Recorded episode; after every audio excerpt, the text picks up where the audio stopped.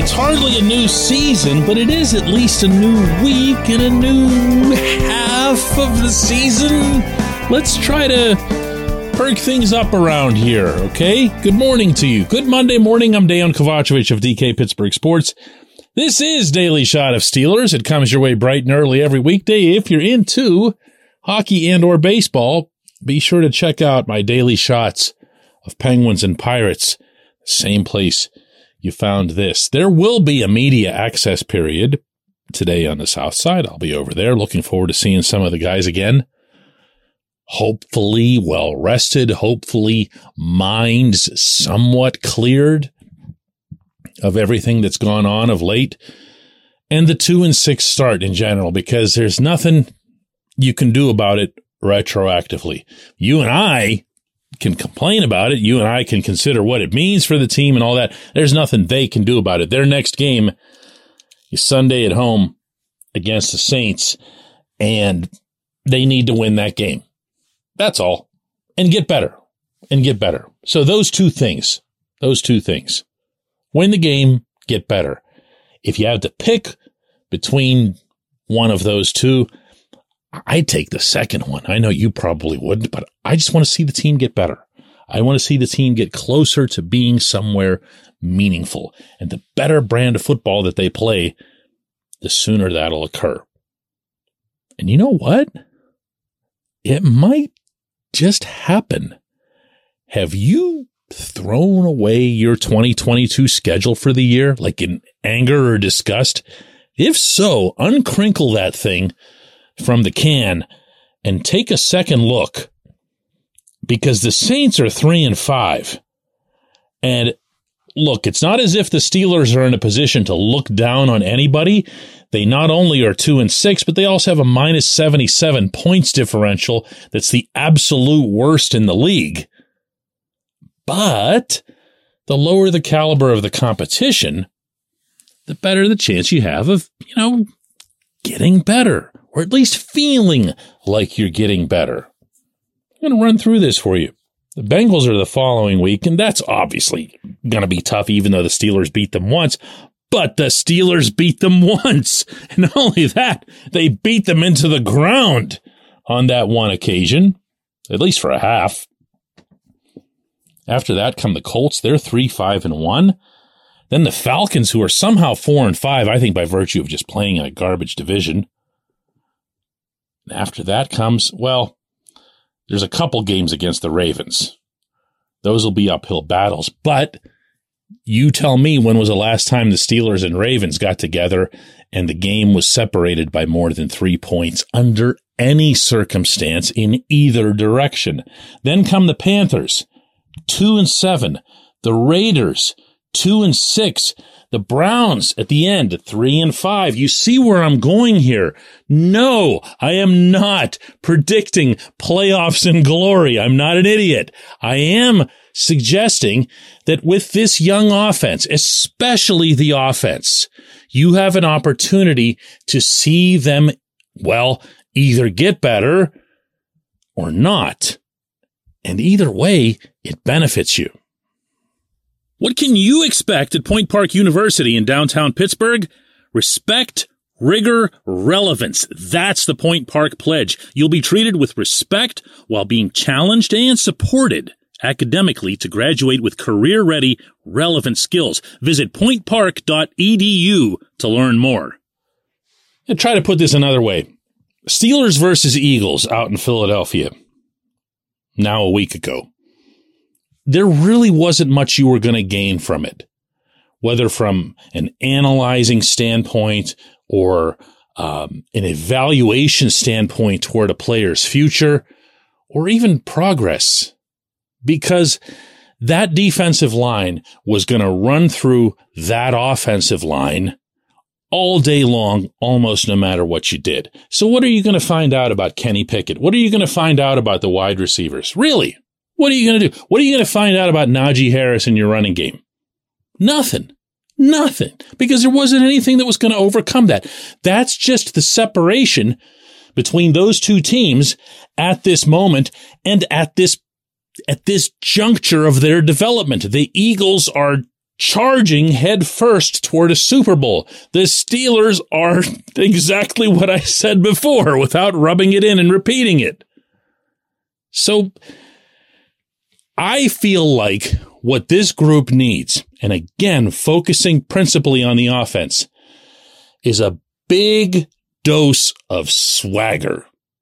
Let them start feeling a little bit good about themselves. Believe you me, whether that occurs in Philadelphia or in Charlotte or in Atlanta won't matter to them. They're going into NFL stadiums playing NFL opponents. And if they come away with good results and good performances, it's going to mean something. If you're going to come back at me with something about tanking this and draft pick that, I'm going to la la la la la until I can't hear you anymore. Because that stuff, it's great on draft day, but it doesn't mean all that much.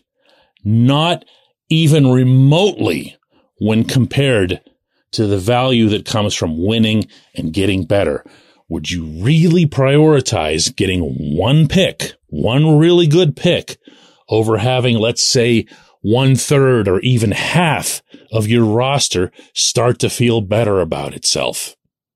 Yeah. See, when you put it like that, it makes things a little bit different. I'm almost, almost excited about what this second half could bring. I'm not quite there. The reason that I'm not there is that I don't believe in the running game. The reason that I don't believe in the running game and would welcome being proven wrong here is that I don't necessarily believe in the starting running back. But let's see it. Let's see it. How long has it been since Najee Harris had a hundred yard game? I don't even remember it. But let's see how he and how the team reacts if and when it happens. And let's see the snowball effect that ideally would get passed on to the passing game. Let's see how Kenny Pickett would benefit from being able to utilize an actual running game instead of just running for his life. Let's see how George bleeping Pickens steps up now that Chase Claypool's out of there. Not that one, one guy's plays necessarily go to the other, but George needed to get more targets and whatever was going to be necessary for that to happen needed to happen and did.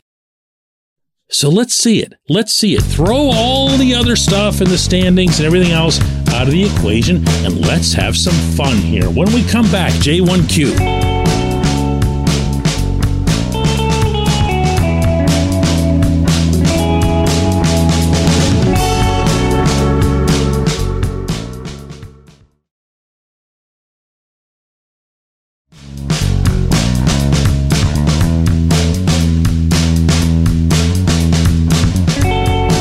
Back. It's time for just one question, and that's brought to you always on this program by the personal injury law firm of Luxenberg, Garbett, Kelly, and George, LGKG. They represent people who are hurt in car accidents who need assistance with workers' comp and medical malpractice claims.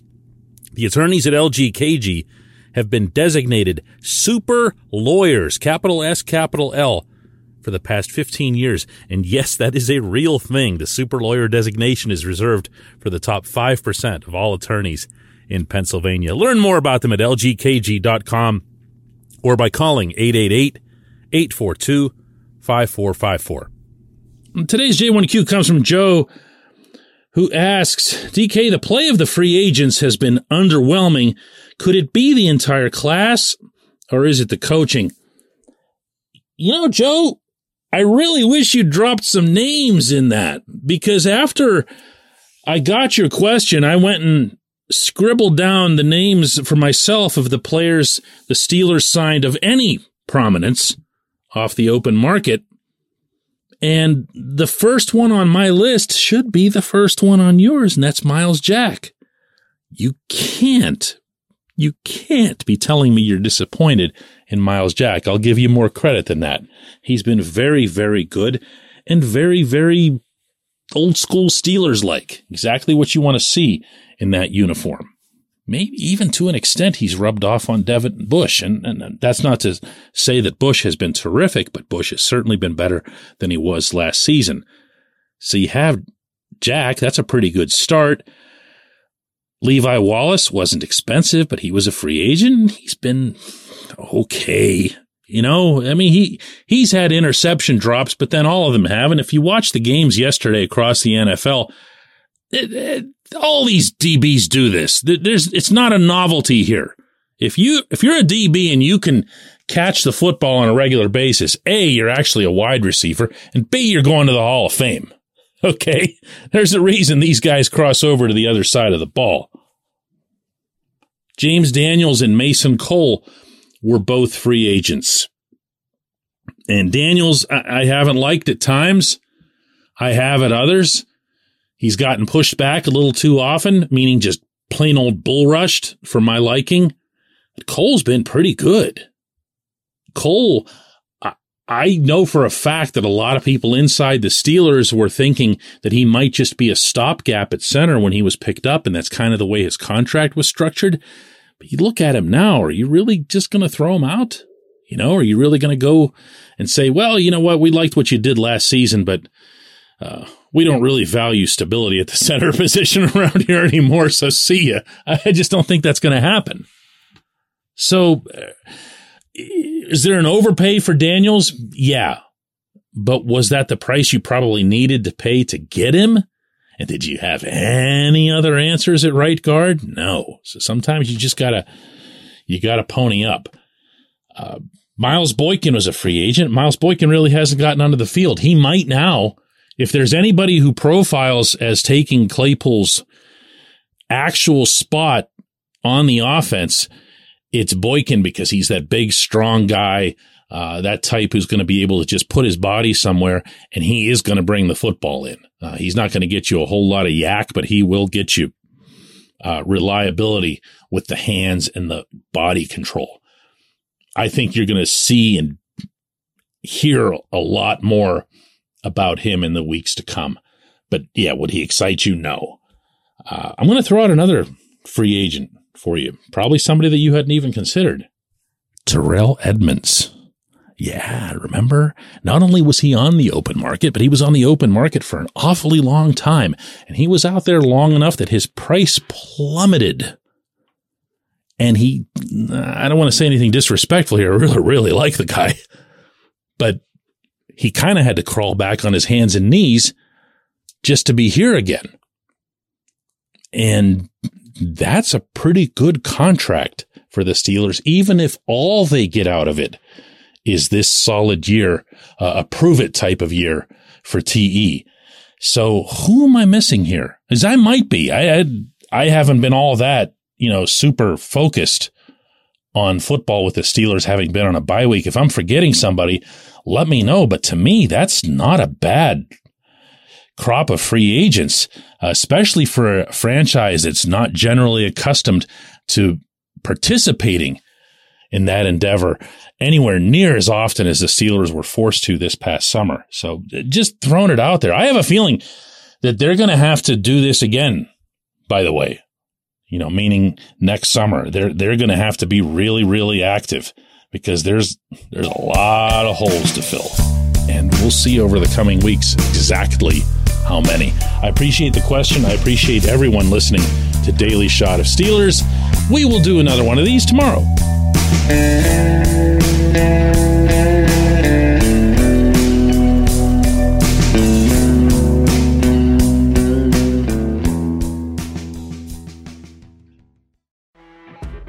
You know, when you're listening to a true crime story that has an unbelievable plot twist that makes you stop in your tracks?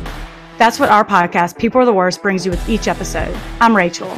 And I'm Rebecca. We're identical twins who love true crime cases that make you say, didn't see that coming, and we hate the people responsible for them.